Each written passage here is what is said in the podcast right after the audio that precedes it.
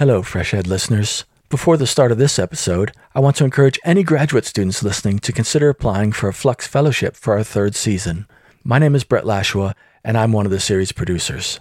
Flux is a Fresh Ed series where masters and PhD students transform their research interests into narrative style podcasts. We've just finished our second year of Flux Fellowships, and it's been a huge success. The application window is now open for the third year of Flux, and we're looking for creative, driven, and collaborative graduate students who want to turn their research interests into an audioscape. If that's you, please head over to freshedpodcast.com forward slash flux to find out more about the application details. The deadline for submissions is February 17th, 2023. Okay, now back to Will and on with the show. Hi, Fresh Ed listeners. It's Will here. The Fresh Ed team is taking a few weeks off after a busy year. While we're away, we'll be replaying some of our favorite episodes. Before we start today's episode, I wanted to take a minute to ask for your help. You're listening to us right now for free. In fact, all of our content is open access and freely available. However, it's not free to create, produce, and publish Fresh Ed. We are funded by the generous donations from listeners like you. If you wanted to support independent media, or maybe you've used Fresh Ed in your classes, or you simply love our show, then please consider making a donation. You can do so at freshedpodcast.com slash donate. Again, that's freshedpodcast.com slash donate. Thanks for your support, and we'll be back with new episodes soon. This is Fresh Ed, a weekly podcast that makes complex ideas in educational research easily understood. I'm your host, Will Brehm. Today, we look at the power of participatory action research in public science. My guest is Michelle Fine. In the 1990s, she worked on a study called Changing Minds, which looked at the impact of college in a maximum security prison. The research team comprised women in and outside of prison. You know, we have to fight on both fronts. We have to create humane contexts on the inside while people are locked up, and we have to um, work to abolish prisons. So those aren't incompatible strategies. Um, but I think researchers will not dismantle injustice on our own. We are lucky when we are trusted by activists and communities to join a larger movement. For Michelle, participatory action research plays an important role in the struggle for social justice. It not only can change legislation, impact critical social theory, and mobilize popular opinion for educational justice, but seemingly small issues can also have deep and lasting implications. Michelle Fine is a distinguished professor at the Graduate Center at the City University of New York, where she is a founding member of the Public Science Project. Michelle Fine, welcome to Fresh Ed. Nice to be here. So, in 1994, President Bill Clinton signed what was called the Violent Crime Control and Law Enforcement Act. What did this law do? So, President Clinton was a, a Democrat who, um, unfortunately, was also very uh, pro punishment of women on welfare, of men and women in prison. Um, and ended up in many ways functioning internally as a fiscal conservative and a punitive policymakers when it when it came to um, law enforcement and the criminalization of young people of color and the denial of um, productive opportunities for young people of color, particularly those who were in the uh, prison system. And so one of the elements of that law was longer sentences, mandatory minimums, um, but also a denial of what we call Pell Grants in the United States, which is federal support for college, a denial of Pell Grants to men and women in prison. Prior to that moment, there were 350 college in prison programs throughout the U.S. Um, and after Bill Clinton signed that law, that number dropped to eight because the federal funding disappeared. What was the logic behind such a bill that took away higher education from prisoners? At the time, it simply felt like another instantiation of kind of neoliberal policies that were mapped onto get tough, punitive strategies for dealing with um, people of color, communities of color, uh, low income folks.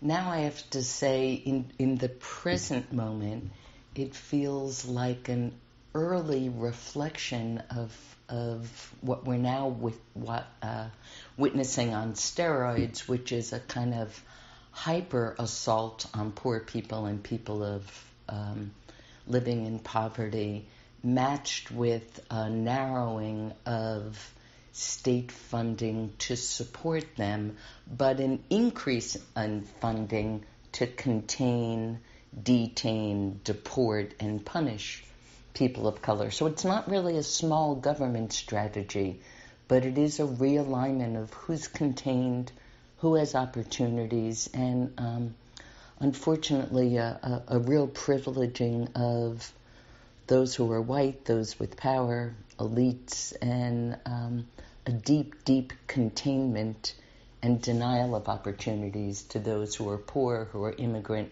and who are people of color. As you can see in the Trump administration uh, much more vividly, there is, um, and you can see in Europe, there is unfortunately an appetite among some white voters for this kind of punitive assault on people of color, and disproportionately in our prisons are people of color, although increasingly white people are in our prisons as well. There's just an assault on poor people um, and in the U.S., that doubles as an assault on people of color. And so, back in in the 1990s, after this law was enacted, how did prisoners respond? How did people in prison respond to losing Pell Grants, to losing their ability to go to or receive higher education? Yeah, um, that's a good question. I um, I have to say, in some ways, this is a very small issue, and in other ways, it illustrates deep historic and contemporary dynamics in the US and, and maybe globally as well. Um, so while I'm prepared to chat with you about the smallness of it, it's very important for, for listeners to understand how deep the implications of this are. It's it's kind of another sadistic act of state to deny the most vulnerable people an opportunity um, to transform themselves and their communities. So it's it's economically not smart. It's ethically um, assaultive, um, but but it is a, a, form of state sadism. So how did the prisoners respond? Um, I was lucky enough to be working at a maximum security prison for women in Westchester County outside New York City. And I knew some of the women who had been very much leaders in the prison and in the college program. These were women who were there as political prisoners um, from the, the days of the Weathermen um, and uh, the Brinks robbery, if that's a familiar story. So I had been working with some of those women. They were get trying to get PhDs, and they were also friends. So I got to see firsthand the impact of the denial of Pell Grants within the prison. Within this women's prison, um, when the Pell Grants stopped, all the other educational programs were, were kind of stunned and halted. Um, so there was a adult basic education. There was English as a second language. There was basically a high school equivalency program, and it's like the lights dimmed. Um, this prison is the only maximum security prison for women in New York State, so that somebody from Colombia, South America, who lands at JFK airport with two ounces of cocaine in their backpack would have ended up at this prison as well. So there are a number of Latin American women, women for whom English was a distant language, immersed in this prison. And so all of those other programs kind of the lights dimmed. Um, even the correction officers um, understood that by um, shutting down the college program, that the morale and the climate in the prison was going to shift. So very quickly, some of the women in the prison, as I said, they were leaders, people like Kathy Boudin, Cheryl Wilkins. These are all women who are out now. Those two are professors at Columbia University. At the time, they were inside and they understood the devastating impact of this, what might seem small policy decision had on the prison. So they mobilized the superintendent, who was quite supportive of the college program and then they mobilized a bunch of us on the outside women college presidents, religious leaders, local activists, people like myself who were friends and also faculty at other universities, and quickly formed a consortium of about 12 colleges to resurrect college in the prison. Um, and so that, that consortium was built over about six months. Um, and if the Pell Grants didn't fund it, who did? Yeah, that's a good question. So these colleges were kind of amazing. Um, some of the early ones were Catholic, Jesuit. Um, others had were private universities that had women presidents. And there were lots of public universities in the room, but we weren't allowed to be out. We were kind of in the closet because there was a lot of state surveillance that no public dollars or commitments go to college and prison. So we were all there, but we couldn't be named. Um, so there was a early on a kind of beautiful um, circuit of solidarity that looked like noblesse oblige, but it was much more a, a coalition of universities led by a woman named Regina Peruggi, who at the time was president of Marymount Manhattan College, and she stood up and said, I'll, I'll grant the degree if we can put together a consortium of universities, each of whom contribute two faculty per semester. And if we can kind of cobble a curriculum, and we decided on sociology as the major, couldn't have a very elaborate curriculum. Um, and if we can basically render porous the membranes of the prison, that is, if we can have writers and artists and teachers and librarians coming in and through, if we could have universities and colleges like Sarah Lawrence and Vassar and Marymount Manhattan and Mercy um, align with a commitment to bringing college education to, in some cases, the most marginalized women in the country, that it would represent a deep commitment, a feminist commitment to education for all. So it was really funded by those colleges and universities that folded the costs into their ongoing um, campaigns. A, a, college like Sarah Lawrence, which is well known for encouraging writing in its students, um, they had a lot of writing courses at the college, at the prison, and when new students get ex- got accepted to Sarah Lawrence, they are sent the writing of the students and they were sent the writing, including the writings of women in prison. So in some places it was really beautifully folded in. Having said that, we had to raise money for the pre-college program, for the what might be called remedial, um, that is for the skills-based program to get enough women um, up to speed academically to take advantage of the college because in order to get into the college program, the women had to pass the entrance exam to Marymount Manhattan. So we had to raise funds for the remedial program because most of these colleges and universities did not themselves have remedial programs. And prior to that, that was that was government funded. That was not government funded. We just we had crazy wonder. It was just good karma.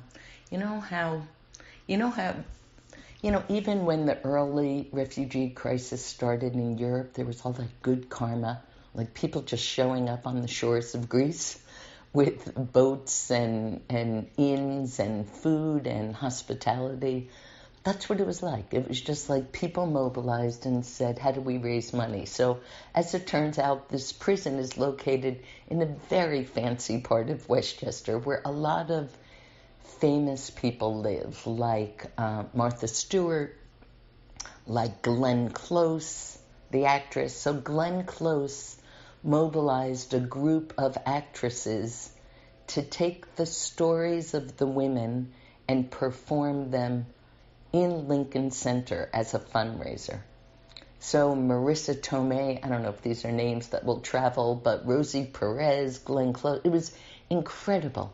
So formerly incarcerated women were there, these actresses prevent, presenting the stories, and they raised money for um, for four goals. And again, this was the women's idea. Um, it paid for the pre-college program, but also for a scholarship for the child of a woman in, in prison, the scholarship for um, the child of a murder victim, and a scholarship for the child of a correction officer.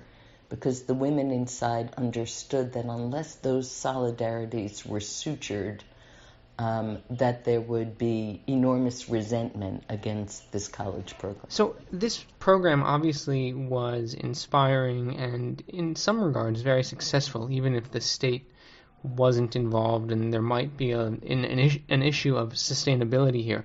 But you also started researching the effect of higher education on people in prison, on women in prison. And so, you know, working with women to reestablish education programs inside prison and researching the effect of higher education on prisoners are very different things. So, can you tell me a little bit about how you began to actually research the impact of college and higher education on prisoner on prisoners and former prisoners?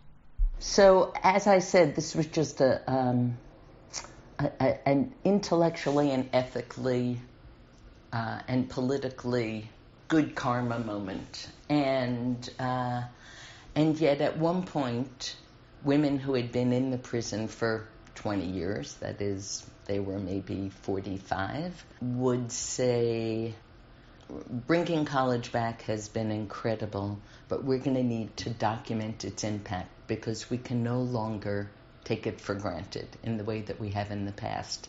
It's not going to be state funded in the near future and we're going to have to document its impact. So they asked me to do that, and I said that um, I would do that if we could create what we call participatory action research. That is, I'm part of uh, the Public Science Project at the Graduate Center at City University of New York, and we engage in participatory action research, which simply means that the people who have paid the most substantial price for social injustice should be at the center of shaping the research, design, methods, analysis, and products.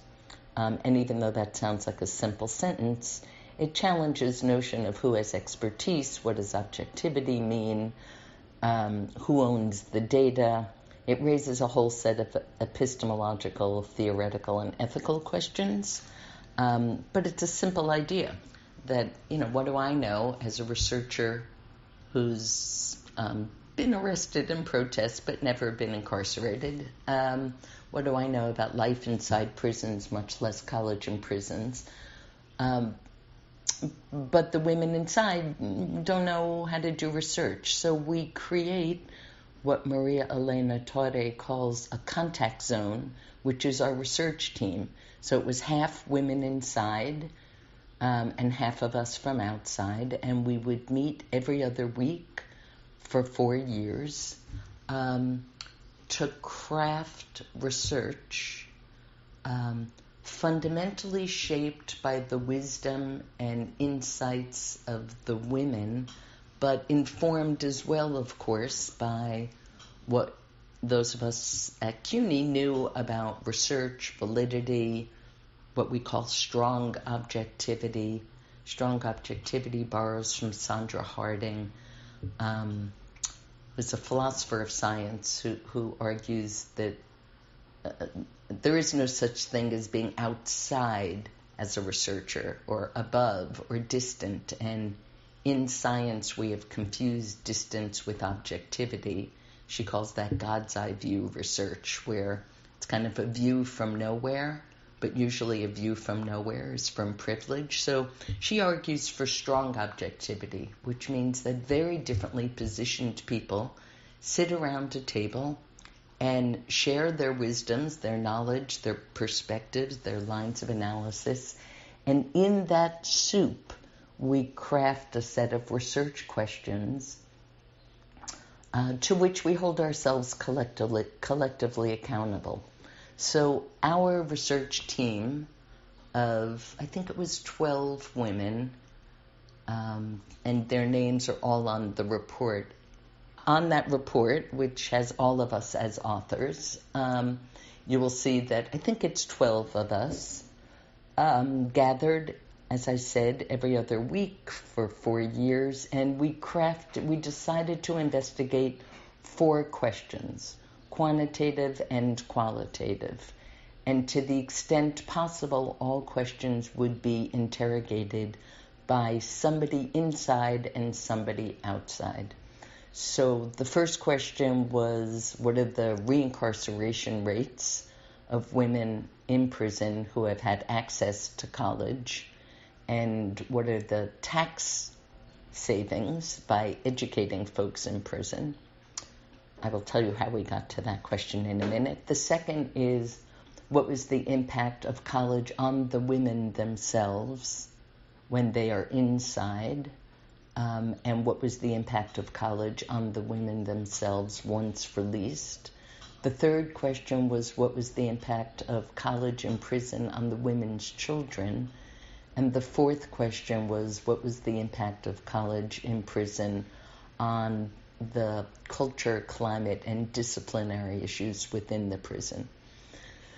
So we we asked the State Department of Corrections to do a quantitative analysis of recidivism rates or reincarceration rates after 36 months for a sample of women who had been through college and a sample of women who had not been through college controlling for incoming education and crime. So it was a substantial um, sample, over 2,000, because they had data on who had access to college prior to 1994. So we could do a longitudinal study and look at if you had access to college in prison, what's the likelihood that you would be re-arrested within three years, 36 months. So that finding was quite impressive that college and prison reduces reincarceration rates for women from 30% to 8%. So uh, that almost almost 400% difference that if you don't offer college, people are significantly more likely to return to prison. Um, we then asked a friend, another good karma moment, a friend who's an economist to do a cost benefit analysis of so what does this save? If people care about tax savings what does this save in terms of taxes? And we calculated you know the millions of dollars saved obviously if women because at that point it was about 40,000 a year to incarcerate a woman. And that doesn't even count foster care and senior care and then their kids being on the streets and picked up by the police, etc. Just the the gross um, costs of incarcerating versus educating, which we estimated to be about 2,500 at that point a year. Um, and so there were enormous cost savings. So in some ways, those were the most traditional indicators. The women wanted us to investigate those. I was I was wanting to talk much more about the impact of college on the women's lives. We then met with the Black and Latino caucus of the state legislature, and they said, sounds like an amazing project, but if you don't show that this contributes to public safety and tax savings, I can't convince my colleagues that this is a good thing. They're not worried about those women and they're not worried about their children, unfortunately, but they are worried about tax dollars and public safety. So we lucked out and you know, we ended up producing brochures, publications, and postcards that said, Get tough on crime, educate men and women in prison. Want to save tax dollars, educate men and women, you know, redistribute tax dollars to pre prison education rather than in post prison costs. We then also interviewed um, women inside the prison and women who were released who had been through the college program. We interviewed faculty who taught in the program and presidents of universities who dedicated resources. We interviewed corrections officers, and there we tried to interview correction officers that we knew loved the program, were ambivalent about the program, and really resented it. Um, and we got incredible quotes like, I hate this program. These women did a bad thing. I've led a clean life, a good life, and I can't afford college for me or my children. And and again, we made postcards of all. I couldn't have made up better data. We made postcards of all of these and sent them out throughout the country to state legislators, to governors. And we then started getting the universities to offer courses for the um, children of correction officers and for the correction officers themselves. Um, we interviewed the children of the women um, who were just adorable and children, and they would say things like, I hate this program because now all my mom wants to talk about is homework. Or when we have a sleepover, they have trailer visits. All she wants to do is like read and write papers with me. Other kids would say, I love this program. Now I tell my friends, oh, my mom is upstate in college. Um, so there was there was a beautiful humanity to the variations of kinds of data that we had. And then finally, we interviewed Maria Elena Torre, interviewed, and this time alone, not with a woman inside. Um, she interviewed 20 women who had been released from prison, who had been through college. And, you know, we asked them a blunt question of, you know, on your record you have murderer or or violent crime, because this was again a maximum security prison, and um, and you have college or some college. What keeps you out of getting reincarcerated. And the women, um, you know, they were eloquent about what one learns in college, about structural forces and personal responsibility. That is, understanding how race and class and gender um, structures constrain, particularly um, the opportunities available to low income women or women of color. They understand the structural forces that contribute to intimate violence, but at the same time also understood their personal responsibility for often acts of um, that brought great harm and pain to others. That in the academy sometimes we think structural analyses are separate from analyses of agency or responsibility.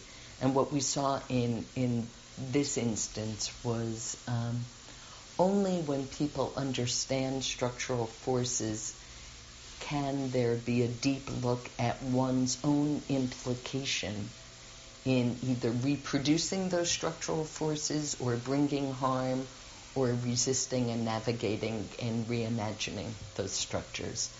Um, so that was just gorgeous. And then when we were writing the final report, we all wrote. So we'd come in every other week and we all wrote something and we'd read each other's work. And I had written a section on who is the we, you know, the research team.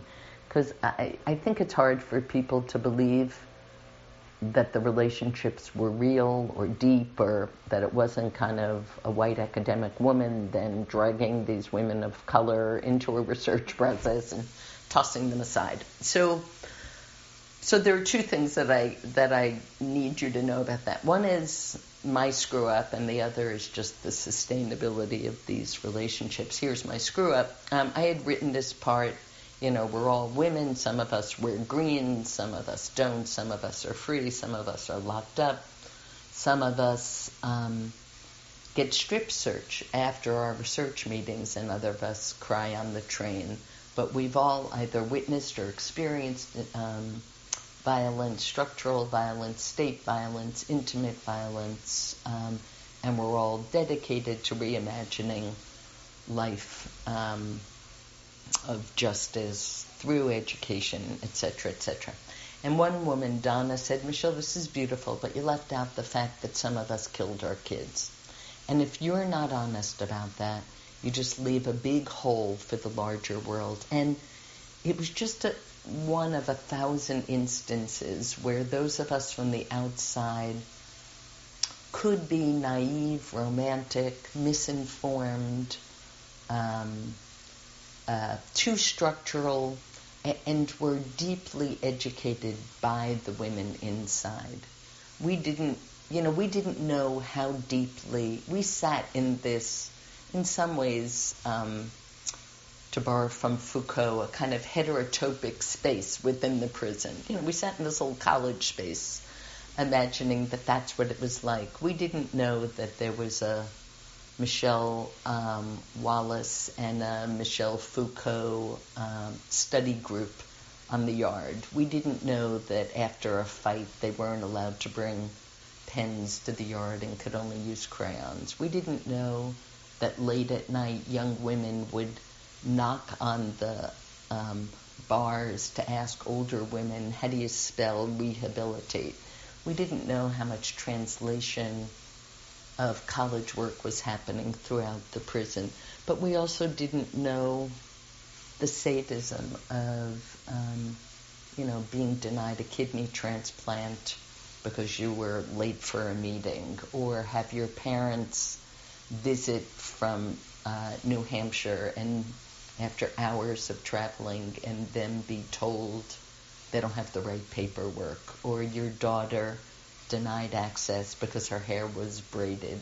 We didn't know the, the kind of sadomasochistic rhythms in the prison. And so, for, for so many reasons, having the women's expertise in the room is, is crucial. Um, I would say for any kind of research on justice. Um, so, so, we were very committed to no research on us, on us without us would this would this research have been possible if you used a method other than critical participatory action research?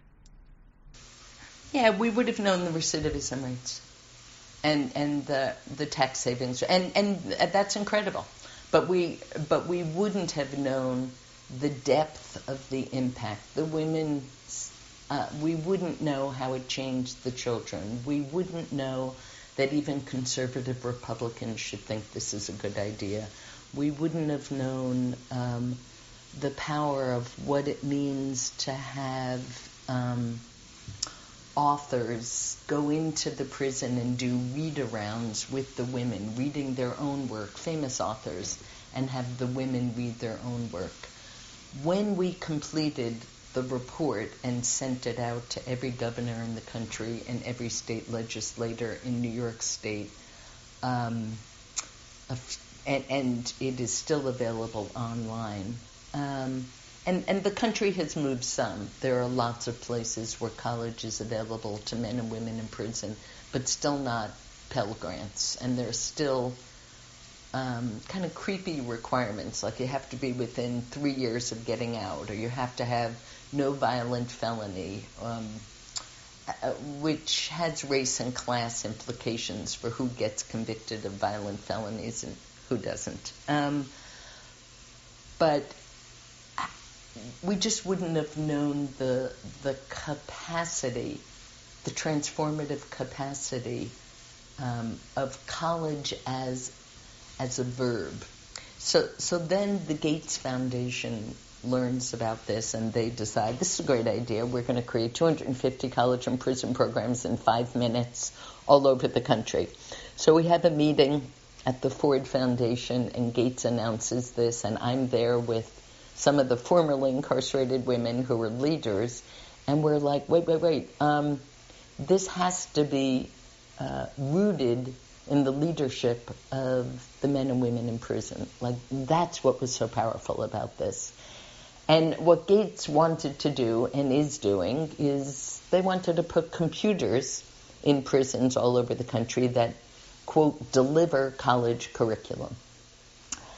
And I guess that's better than not having it. But it is so not the transformative um, praxis that got initiated by having real people and reading of each other's work and hugging and crying and laughing and um, building a community across barbed wire so that people on the outside understand our national obsession and fetish with incarceration and understand the inhumanity of mass incarceration, but also the humanity possible even within hell.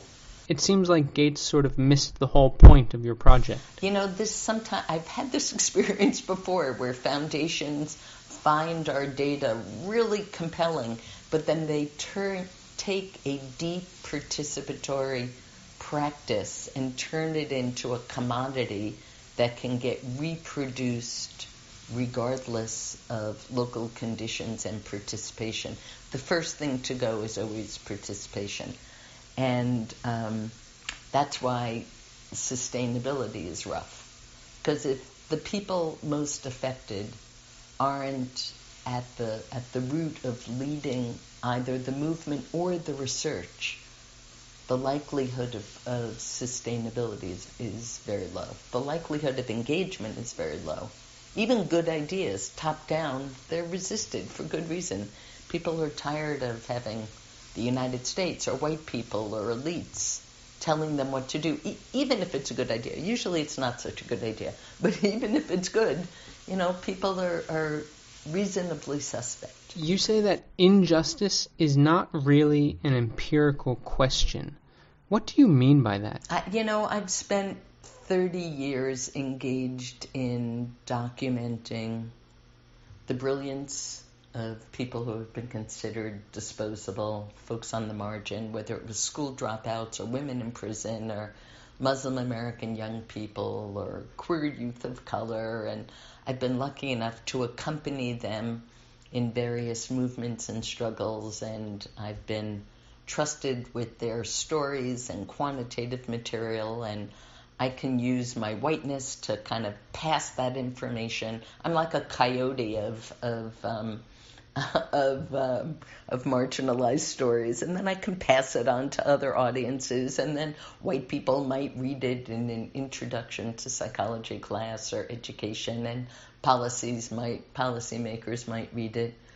Um, but I know enough that that um, privilege and power holds on to its um, to its privilege and power, and that dismantling that is not a cognitive issue. It's not, if only we knew you were a human being, we would treat you differently. If only we knew locking children up at the border was bad for them, we would stop doing it. There is, particularly right now in our country, in the U.S., um, a deep strain of white nationalism, sadomasochism, and accumulation of wealth and greed at the top that's that's very raw. And people of color have known this for a long time. I think a lot of white folks didn't quite know how um, relentless it was and how vicious it was. Shame on us, but um, so I don't think resolving injustice is um, if only we had the evidence. On the other hand, I do think research is part of a larger struggle, and I think um, we try to accompany movements with evidence that can tell a different story about the wounds of current conditions, the unjust accumulation of power at the top, but also can help um, help nurture what we call circuits of solidarity, um, expose fissures even within privileged people, and help people reimagine what else is possible. So the college and prison project, in some ways, you know, at one point I said to Angela Davis, do you just think this is like a liberal, silly project that we should just be closing prisons and forget about college? And she said, you know, we have to fight on both fronts. We have to create humane contexts on the inside while people are locked up, and we have to um, work to abolish prisons. So those aren't incompatible strategies. Um, but I think researchers will not dismantle injustice on our own. We are lucky when we are trusted by activists and communities to join a larger movement to both critique and reimagine what's possible. But no, it's not. If only I do a perfect study and then publish it in a perfect journal, that the world's going to get fair or climate change is going to reverse itself. I mean, in some ways, we've seen it most clearly around climate change. You couldn't have better evidence. And it's a larger struggle. So I don't think it's irrelevant, but, but, I, but I think it, it has to be a part. We have to see ourselves as part of movements um, and not experts who kind of know the answer. Well, Michelle Fine, thank you so much for joining Fresh Ed. It really was a pleasure of talking tonight. Thank you. Really lovely. Michelle Fine is a distinguished professor at the Graduate Center at the City University of New York, where she is a founding member of the Public Science Project. Please note that opinions expressed on Fresh Ed are solely those of the host or the guest interviewed. If you've liked what you've heard today, please rate us on iTunes. It really does help. Fresh Ed is made possible through listener donations. Please consider becoming a member of Fresh Ed by visiting freshedpodcast.com/support. Fresh Ed's producers are Sherry Yang, Yuval Devere, Hong Zong, and Lushik Waba. Original music for Fresh Ed was created by Digital Primate. Thanks for listening. I'm Will Brehm, and I'll be back next week.